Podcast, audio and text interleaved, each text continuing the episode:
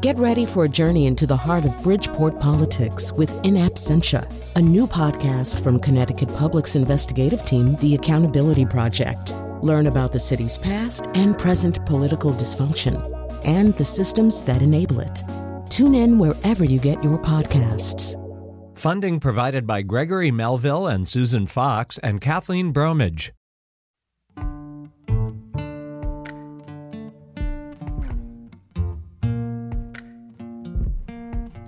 From Connecticut Public Radio, I'm Frankie Graziano. This is where we live. It costs more money to live nowadays. We're kind of doing this show about money today to see how the federal government and our local government are going to respond to economic challenges each face in 2023. If you bought eggs at the stop and shop, maybe you pumped gas at the Roadrunner, or taking a scroll on the Consumer Price Index, you know something about inflation. But if you can believe it, there's actually something even more pressing as Americans stand on the precipice here of recession, and that's the debt ceiling. It's a cap on debt of some $31 trillion that CNN says we already hit two weeks ago. Joining me now from the U.S. Capital Region, Lisa Hagen. She's the federal policy reporter for Connecticut Public and Connecticut Mirror. Hi, Lisa. Hey, how you doing? Also joining us for today's political conversation are Dan Haar. You know him as the associate editor and columnist for CT Insider. Good morning, Dan. Good morning. How are you? I'm doing well, guys. Thank you guys for asking me. And a shout out and a hello to my public radio colleague in Fairfield County, senior reporter at WSHU, WSHU. I can't say my S's and my H's back to back, by the way. I got that from my parents. Uh, Ebong Udoma. Good morning, Ebong. Hi, how are you doing, Frankie? I'm doing well. Thank you guys for asking. And if you are paying attention to us today, you want to join the Money Squad here today, you can join the conversation here 888 720 9677 or go to 888 720 WNPR. Hey, we're on Facebook and Twitter as well at Where We Live. Lisa, our capital correspondent, if you will, calling us here from D.C. today. The first question's for you. Why is there a debt limit in place and why did we hit it?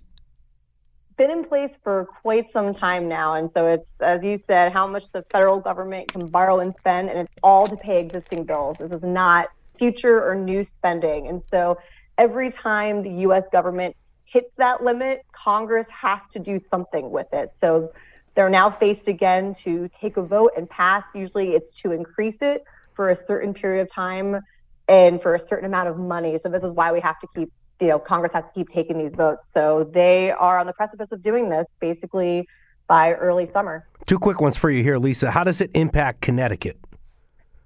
Remains to be seen exactly how it's going to, you know, impact Connecticut and the rest of America. But we've we've seen some hints of what could possibly happen. I mean, when we've gotten close to defaulting before, you've seen disruptions in the economy. You've seen possible you know, we could see possible reductions or delays to government services like Social Security or Medicare.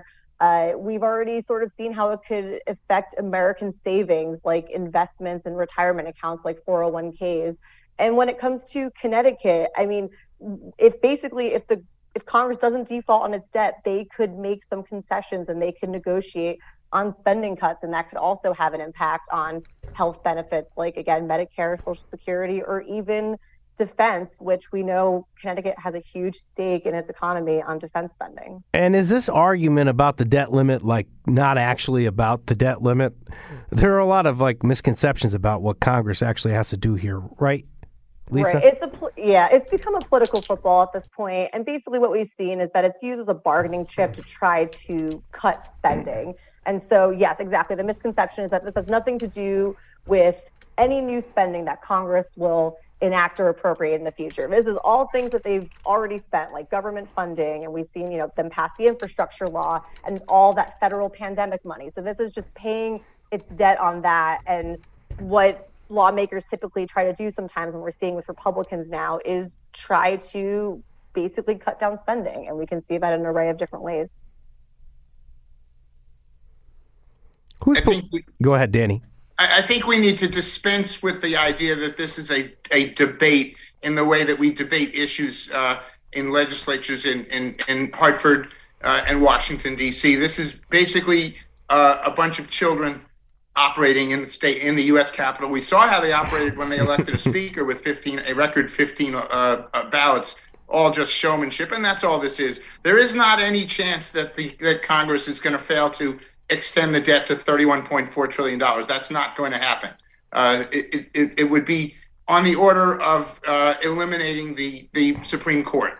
Uh, it, it's just it's simply not a possibility. And so it's really just a game of chicken and it's silliness. There, there's there's no it, it, it really shouldn't even be a legislative decision. I was talking with the economist Fred McKinney in Fairfield yesterday, uh, and he suggested that it shouldn't even be a, a, up to Congress to do. And I thought of the same thing with electricity rates in Connecticut. That there are a couple of proposals for the the state legislature, the General Assembly, to approve or disapprove of electric rates, and this is just about as silly. Uh, both things are based on fundamentals that have nothing to do with the debate going on at the moment. Is it like one of those things, Dan, where you got to kind of just show your constituents you're paying attention when you're talking about that electricity thing? And we could talk about this later on in the show, but is it one of those things to try to show your your constituents that you're going to strong arm the other side? No, I think this is worse than that. I think this is a group of nihilists, twenty or so Republican who just destructors who, who are not interested in in, in ruling in, in leadership. Ebong, he says, uh, Dan says we're being run by uh, by children here. Essentially, what are your thoughts on this? Who's politicizing the issue? Well, it, this is politics. That's why they're politicizing it. That's what politicians do. I, am kind of curious because uh, the, the, Republicans are throwing out that uh, this uh, idea of prioritizing what payments they'll make uh, and uh, paying the bondholders first and um, holding up payments for other things so that the stock market doesn't go south. But uh, Lisa, what what is that all about? If you if you understand it. Yeah, it's it's hard to say at this point because you're right. I mean, they are playing a game of chicken. It's it's Republicans coming and saying we want to make some spending cuts in order to raise this and the White House and Democrats are basically saying they will not negotiate on this. And so we don't even know what that looks like yet. That I think that is yet to come. And you know, Speaker McCarthy and President Biden are about to have a meeting today to find that path forward, but no one is saying exactly what would be cut. But Ebong's right. It, it, it would, they would prioritize other things, and it would be interesting to see if other things and other spending go to the wayside, like some of those domestic entitlement programs. What, if any, here uh, uh, is a timeline that we're looking at? Can you just spell that out for us, Lisa? And like, I, I, I know this isn't a government shutdown. If you have to, also bring that up too. But I just want to, I just want to think about like the short term future here. Like, are we going to be going to like a Coast Guard base and talking to people about how they don't have money because they didn't get paid or something like that? Give us, give us an idea of what what this looks like. Yeah, the timeline is basically over the course of the next several months. I mean, the U.S. already hit its debt limit, and so now it's the Treasury basically prioritizing figuring out how to pay all of its bills. And again, I we're already kind of seeing the fallout of, of hitting that debt limit already. It's starting to take a hit on some federal retirement program and health benefit funds for federal workers. And so, I mean, there's federal workers all over this country, and I'm sure in Connecticut. And so uh, basically, there is no, they call it an X date. That's the deadline to basically figure out how to raise the debt limit. And they don't have an exact date, but I've seen around early June. So this should all come to a head in the spring and summer and uh, you know just several months before congress has to tackle yet another government funding but it, this would look different than a government shutdown what does it say, Danny and Ebong, about the start that we're seeing here from from House Republicans that are now in a in a leadership in a majority leadership position? I can't emphasize enough how much this is lower than showmanship because just look at the, the Trump administration, and I'm not faulting necessarily Trump for this because there were a couple of extraordinary circumstances, but the national debt increased by $8 trillion during the administration of Donald Trump from 19 trillion to 27 trillion. I think it was actually 7.8 trillion or something like that. But that's a, that was the the, the highest non-wartime uh, national debt increase ever. Uh, it, it, only Bush and I get you might be able to say that it's wartime, but only Abraham Lincoln and Bush increased the uh, uh, the second George Bush increased the debt by a greater amount. So where was the voices then about we need to cut spending? This is largely about the tax cut of 2017, which was irresponsible and which was not able to be paid for, and now we're paying for it. I'm glad you brought that up, Danny, because Ebong, here, let's think about it this way: the two major things that it seems like we're we're talking about when we have the spending conversation are those tax cuts in 2017. And then, if we're talking about the Biden White House, it might be any money that was spent uh, to combat the coronavirus uh, after Trump got out of office and, and Biden took over. We we were talking about a stimulus after that. Uh, I think it was the third round of stimulus at that point. So that's like the two major things in spending in the last six or seven years. What are your thoughts? what what can we do about it? The, mon- the money has been spent. what are you going to do? The money has been spent. So what are we arguing about? You know, the, these arguments should have been made before they appropriated the money, not after. The, look, the, the horse is out the barn and we're closing the door. It doesn't make sense. I always love a good uh, horse analogy there. I appreciate that very much. Lisa, is that the frustration you're kind of picking up on, on Capitol Hill that this money is already, I think you alluded to this earlier, but this money's already been appropriated. Like, what are we talking about? Yeah, exactly. No, he, he's exactly right. It, this is all things that have been spent over a number of years. Exactly. There's nothing they can do about it at this point. They've spent it. They've, they went, you know, for, for two years, we've heard both parties, you know, argue over trillions of dollars of spending, but it but it has happened, and they need to pay it re- regardless. And so, you know, we'll hear for the next, especially two years, you know, Republicans rail against, you know, extreme out of control spending, but that is all future spending. This has nothing to do with the debt limit right now.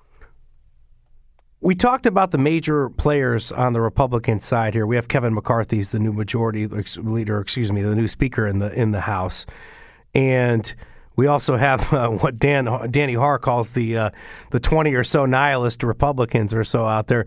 Who are the players on the Democratic side, uh, Lisa, and anybody getting into the thick of it uh, from our, our delegation here from Connecticut? Yeah, I mean it's it's all the all the Democratic leaders. I mean, it seems like again, I, I alluded to this White House meeting that's happening later today with with Biden and McCarthy, and so Biden seems to be taking the lead on this, and and for good reason. I mean, well, one, he is the president, but he's been through this before. He was vice president in the Obama White House when they had this really major standoff in 2011, and where things, you know, seemed like they were going to go south, probably the worst case up until now. And so he's he's been around the block on this before and has caved to spending cuts. And so he's kind of taking a firm line on that. But you know, we'll see. Uh, Majority Leader Chuck Schumer in the Senate be playing a really big role in this. Uh, Hakeem Jeffries in the House, he is you know minority leader, so not taking as big of a role as Speaker McCarthy. But we'll see all the all the basically major players uh, in the Democratic Party.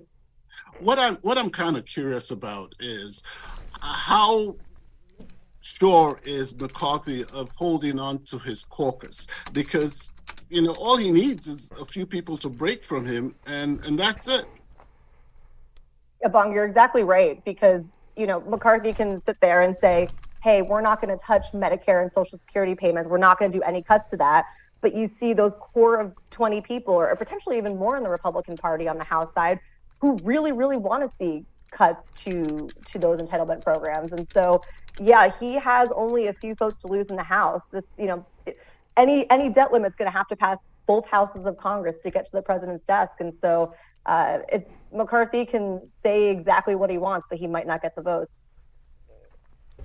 Danny, who's going to look better after all this? Is a Hakeem Jeffries going to look better, or a, or a Kevin McCarthy? What do you what do you think? Because we, we got to talk about some new blood now here in the in, Jeffrey, in the yeah, it, it, Jeffries looked he looked okay during the speaker debate until he gave a speech that looked like he was just elected speaker. He's going to be better off if he just doesn't say anything or do anything. This is not, as I said, this is not a debate between Democrats and Republicans in the House. That's not this is this is this isn't going to happen. We're not going to shut down. The danger that this causes, yes, there would be potentially some disruption if there were a shutdown for a few weeks or a few days, as we've had, and we I think uh, Lisa, correct me if I'm wrong, that we had one in 2018 uh, briefly. Uh, but the big disruption here is to the world's view of the United States as the repository of safe investment, and that's where we exist, and that's why we have the lifestyles we have because money flows into the United States because we are the safest place to put money. That's why our interest rates are low, which is why which supports our lifestyles. That's what the future potential disruption is here. When that starts to look like maybe it's not so safe here because of a few small few children. I just wanted to again underscore what, uh, what our uh, what our local leaders are thinking in all of this. We do have uh, five congressmen and women here from Connecticut that represent us in Washington. And I, I, always think about Rosa DeLauro in a case like this. If you have anything on this, Lisa, if you can chime in on this, but as I understand it, uh, you know, she was had a big role in appropriations, and she had written a letter to leaders on the Republican side that the planned cuts in the letters. This is according to Forbes would harm communities across the country and our national security interests around the world. Just anything quick on on what our leaders here in Connecticut are saying. Yeah, well, I mean, listen, they're all they're all Democrats. The entire delegation in Connecticut, they all want to see the debt limit increased and to not have a default and to not have any spending cuts in the way. Uh, but Rosa DeLauro, you know, being at the time the chair of the Pro- Appropriations Committee, it, it's that's a different that's a different animal and beast because that was you know funding the government. This would have different implications compared to like a partial government shutdown. And so probably plays less of a role in this. And the fact that Democrats are in the minority in the House now, she'll just she'll just be playing a very different kind of role in all this. Lisa, before we cut out of here, what are you working on? What can we uh, look forward to here? Uh, this great work that you do for us in the Connecticut Mirror. Well, I'm definitely keeping an eye on this. We'll, we'll see what happens. But uh, as always, I'm just kind of taking a look at what legislation is going to come out of a divided government, which I imagine will not be very much because it'll be very hard to pass both chambers of Congress. And I am a, uh, kind of a little bit away from Congress, but taking a look at what's going to happen with Sikorsky and the fact that they lost this major Army contract and the implications for Connecticut. So that's a, that's a big one on my on my docket right now. And can we do this uh, right now? I'm sorry to do this to you, but I don't know any other Lisa Hagen. I only know you. But how do we find you on Twitter? Yes, I'm on uh, LA underscore Hagen. Okay. H A G E N. There's two. There's two prominent reporters in this country named Lisa Hagen, so we got to make sure we get the right one. It's L A Hagen on Twitter, right? L A underscore Hagen. Yep, we're both public radio, so it's uh, pretty funny. This is my favorite Lisa Hagen, who works with me at Connecticut Public and also works with the Connecticut Mirror. We're going to say goodbye to Lisa now, and we're going to ask Danny and Ebong to hang tight as I'm joined by the state's top budget reporter. He's Keith Phaneuf of the Connecticut Mirror. You can join the conversation if you're listening in 888 720 9677, 888 720 WNPR. Stay tuned after the break for my discussion with Keith Phaneuf.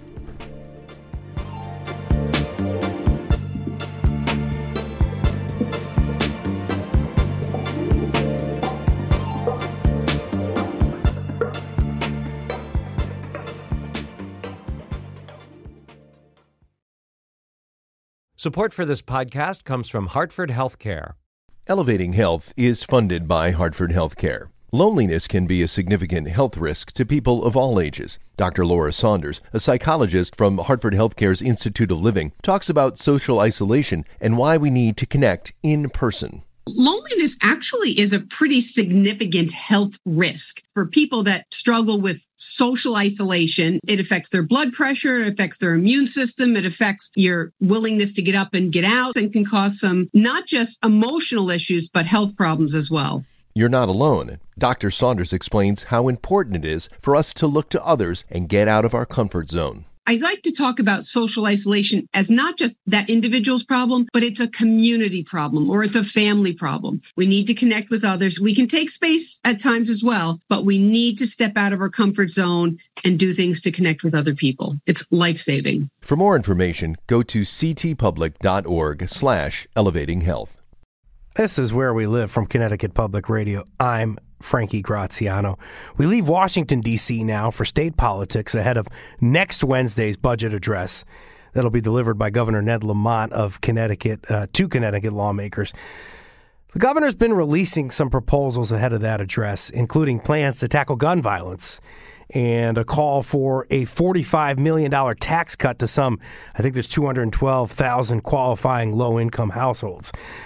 As lawmakers begin to huddle over the next biennium budget, Connecticut residents calling attention to a budget surplus and a maximum budget reserve.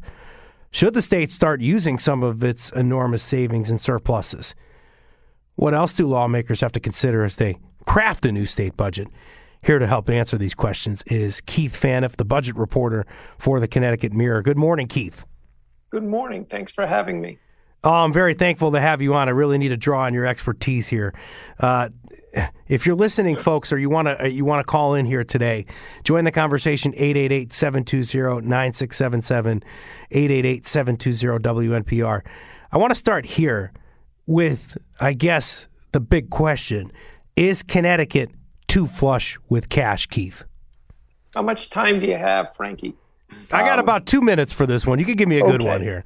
No, no, no. Um, in the short term, Connecticut is very flush with cash, but this is where we really need the perspective. And it's hard because we're talking in t- at times not just about millions, but billions of dollars being relatively small. Um, we have a $24 billion budget. We have 3 billion in our rainy day fund. So we have enough to cover 15% of the general fund if it were to vanish for, for one year we have $88 billion in long term obligations. That's our pension debt, that's retirement health care program debt, that's bonded debt. We will be dealing with this well into the 2030s. And, and if history is any guide, much more likely well into the 2040s. So while the, the booming revenues we've had since about 2018 are absolutely significant, when you start looking at that long-term perspective, no, we're not we're not too flushed with cash.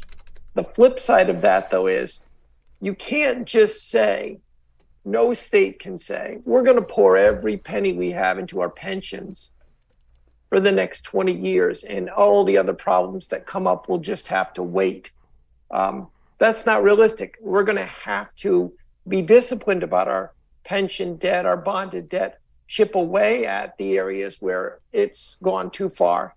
But there are still going to be challenges that arise every year that have to be dealt with. That's the balance that Governor Lamont and the legislature have to find. Sounds like that's how we got here, though. Such an emphasis on trying to make sure that we. I don't know. It, it, it is kind of chipping away when you when you think about it with how big the the the the unfunded retirement obligations are and and the long term bonded debt. So, how did that contribute to the the growth here in the short term cash? How did how did how did the how did that actually work out in terms of of our surplus and our rainy day fund?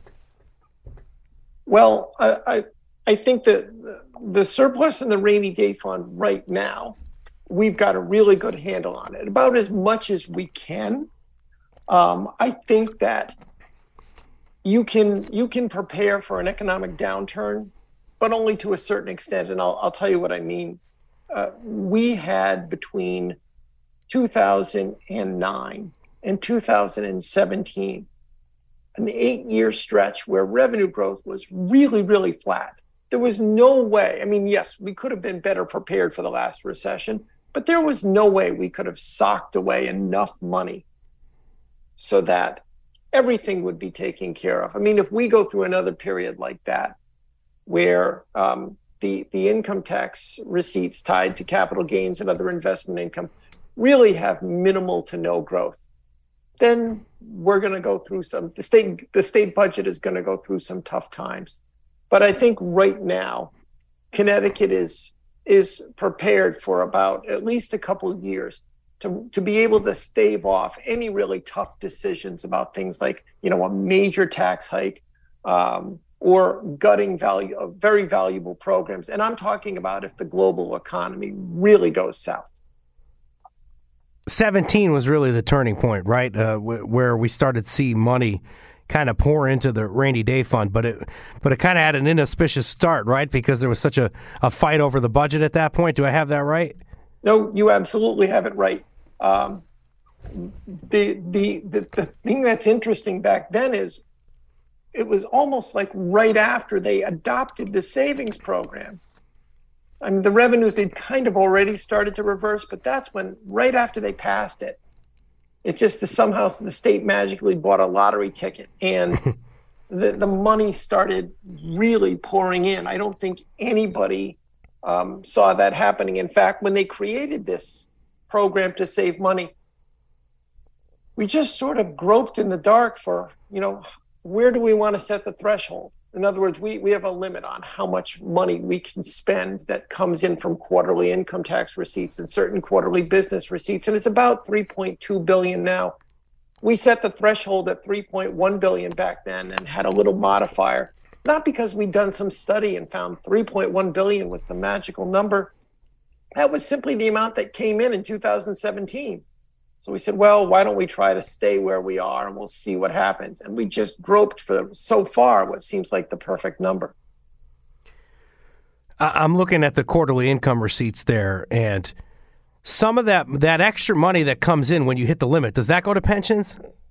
Well, what it does is it it initially goes to the rainy day fund, but as you've mentioned, Frankie, that's full. So from there, it spills over, and we use it to um, cover unfunded pension obligations. One of the proposals um, that Republicans have, they would like to tweak this as um, to be able to use this money also to pay down bonded debt. I mean, we, you know, we go to Wall Street and we issue bonds to help with a whole variety of capital projects, you know, transportation work, helping cities and towns build local schools, capital projects at uh, public colleges and universities we still have some high interest debt left around. And some people are saying we should actually maximize that, um, uh, these surpluses by paying down some of that high interest bonded debt. Um, the problem is, I think some of the, the Democrats are concerned um, um, how that will be perceived by labor unions. Will that be perceived as we're not taking as seriously shoring up our unfunded pension obligations. The problem is we have a lot of a lot of debt issues, and they could all use some extra money.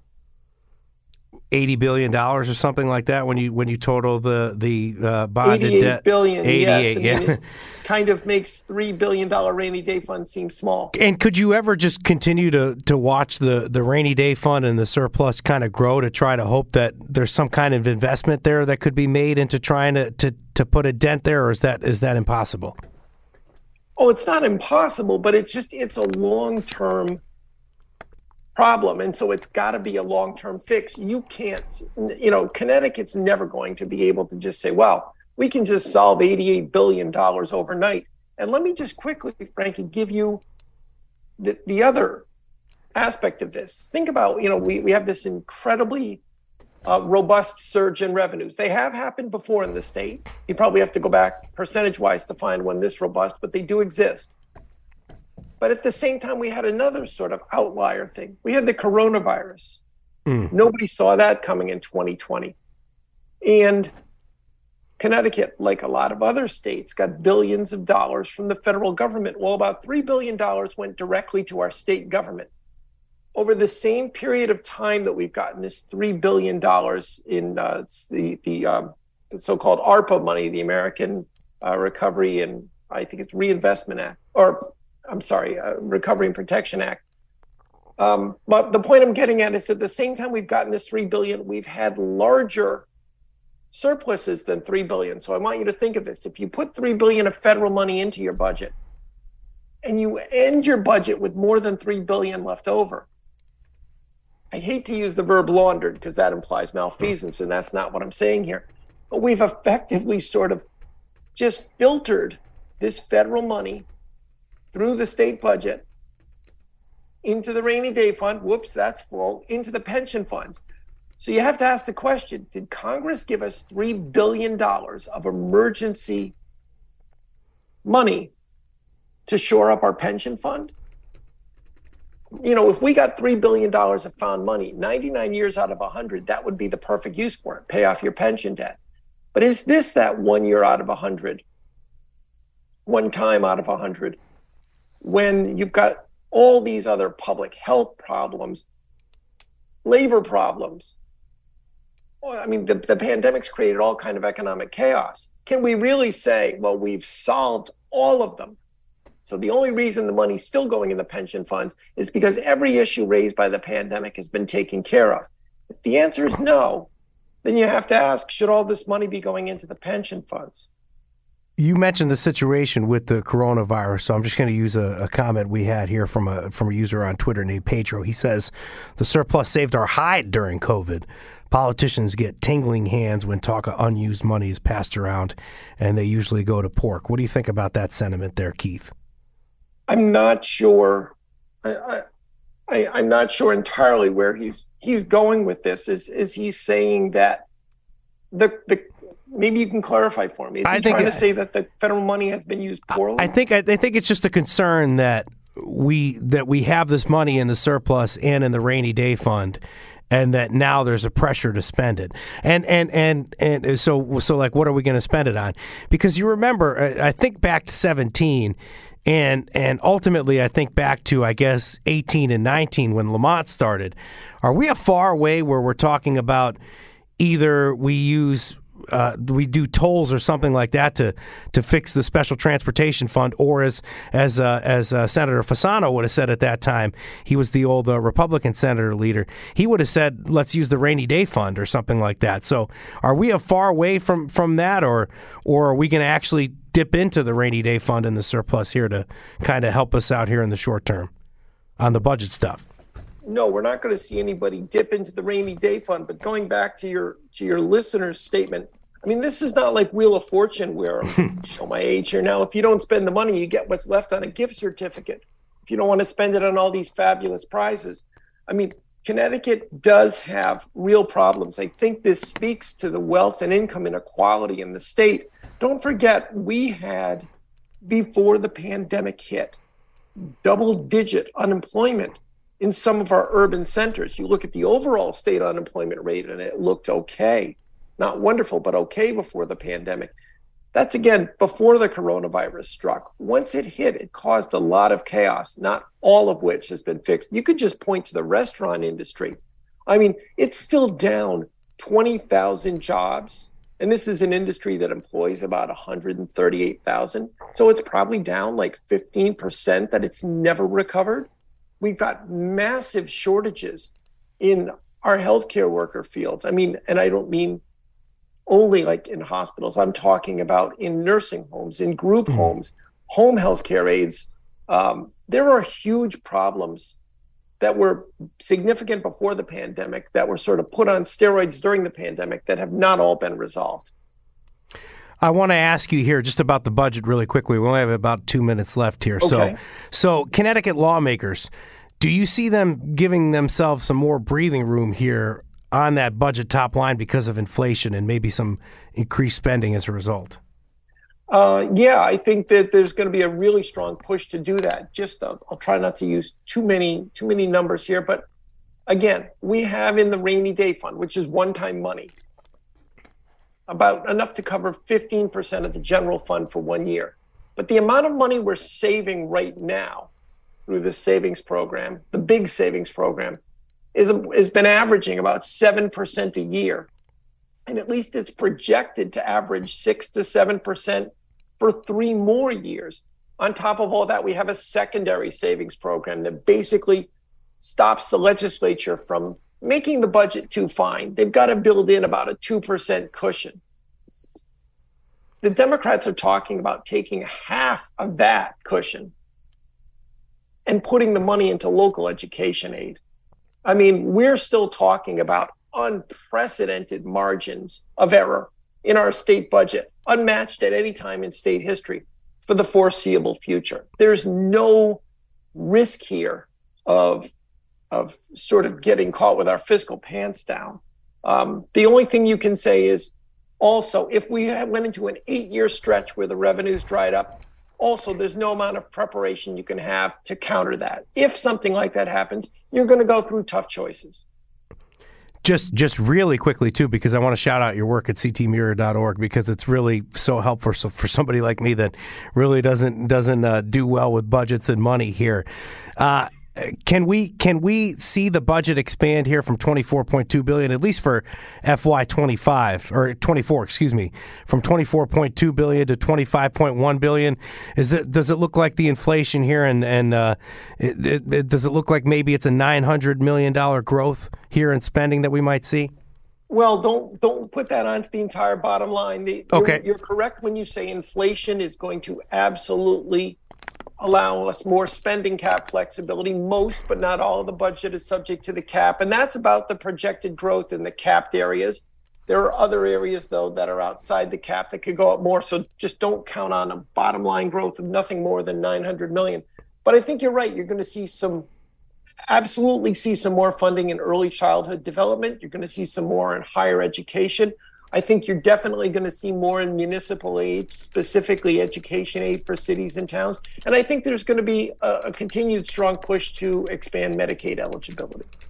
That was Keith Phaneuf, the state budget reporter for the Connecticut Mirror. Thank you for coming on, Keith. I appreciate it. Thanks so much for having me. Coming up, Danny and Ebong are up to discuss proposals for the upcoming biennium budget.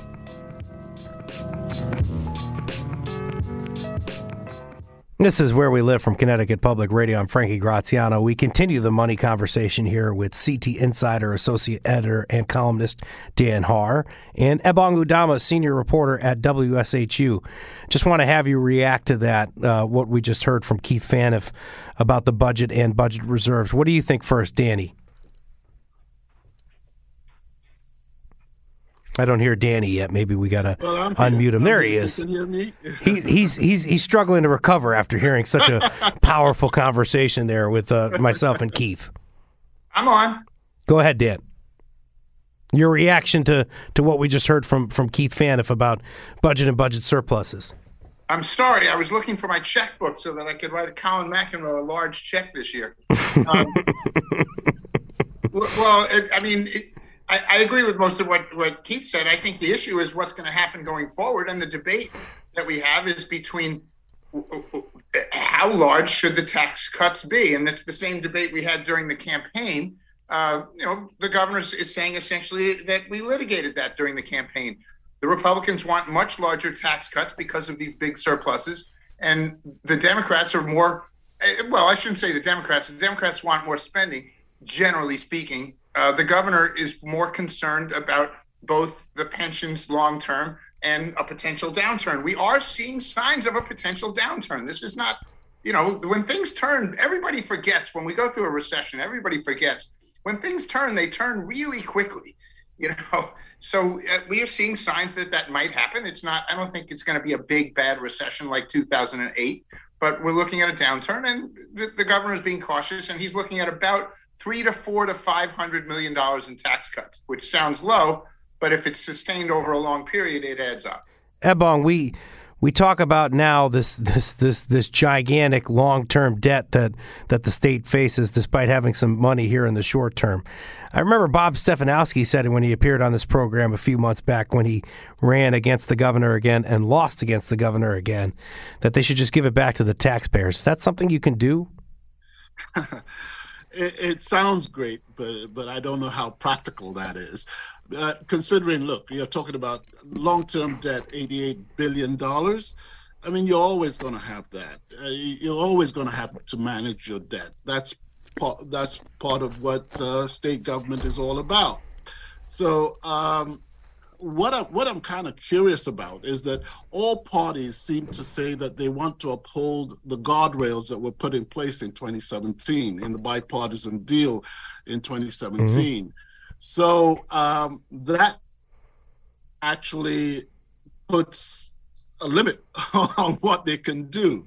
So um, but uh, as as Dan said, I, I, don't I don't think they'll they'll spend more than four to five hundred million dollars. I, I, don't see anything much more than that. It's how they're going to spend it that's going to be uh, the issue, and um, and that's what will be debated uh, this session. And that's got to be a positive thing because that does that does look at least in terms of the short term outlook that there is some concern still for the unfunded obligations in the future. We only have a few minutes left. I guess I short spotted you guys on time when I was thinking about uh, how this was all going to work out. But so far this year, from the governor on priorities for the biennium budget, we heard proposals to cut taxes for qualifying low income households. We heard about new gun legislation. Uh, there's a plan to also restore the pass through entity tax to help small businesses. What are your guys' impressions of what's being addressed in the new budget thus far? You start, Ebong. Well, basically, it's uh, as the governor said, he's going to be very cautious about this. So there's no big, bold plan. Um, it's a little here, a little there, and and and uh, it, it it makes it seem as if we're doing something. And I, I, I think that's what's gonna that's what we're gonna end up with because also we have the uh, national economy to think about, and that's slowing down pretty fast. And uh, uh, the the Feds are going to uh, probably raise interest rates again today. So the, the economy is slowing mm. down, and uh, whether we'll actually hit a recession, I, am not sure, but uh, it's it's not not looking rosy right now. Danny, budget next week. Give me your overview here. The governor has already said the uh, earned income tax credit, that's a $45 million a year increase, up to $190 million for low to moderate income, mostly low income workers. Uh, the governor has already said the he's going to cut, as you said, the, the business entity tax. That's worth that's worth $60 million to small businesses. Um, the big nut is in the so-called, not the so-called, the middle class tax cut that the governor is going to propose. He will. Uh, he told me a half to a quarter percent off the five and the five and a half percent rates on your income tax, on your state income tax. That's going to be a couple to a few hundred million dollars, depending on how it's structured. And he believes that he would have a hard time getting a half percent cut. I disagree. I think he's going to get that easily, and that that's what we're going to look at at those five and five and a half percent for households making up to 150 or 200 thousand dollars a year if you're joint filer about a few hundred dollars of tax cut. The big nut question is whether he also gets talked into doing a child tax credit extension. We have it as one year this year, and whether he gets talked into that, we do not know. Uh, some Democrats want it, and mm-hmm. others are more cautious.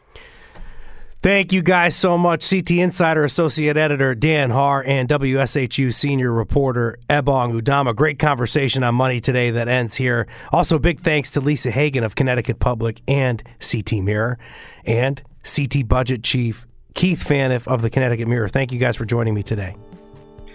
Thanks for having us. Thank you. Great to be here. Today's show produced by Tess Terrible. Our technical producer is Kat Pastard. Download Where We Live anytime on your favorite podcast app.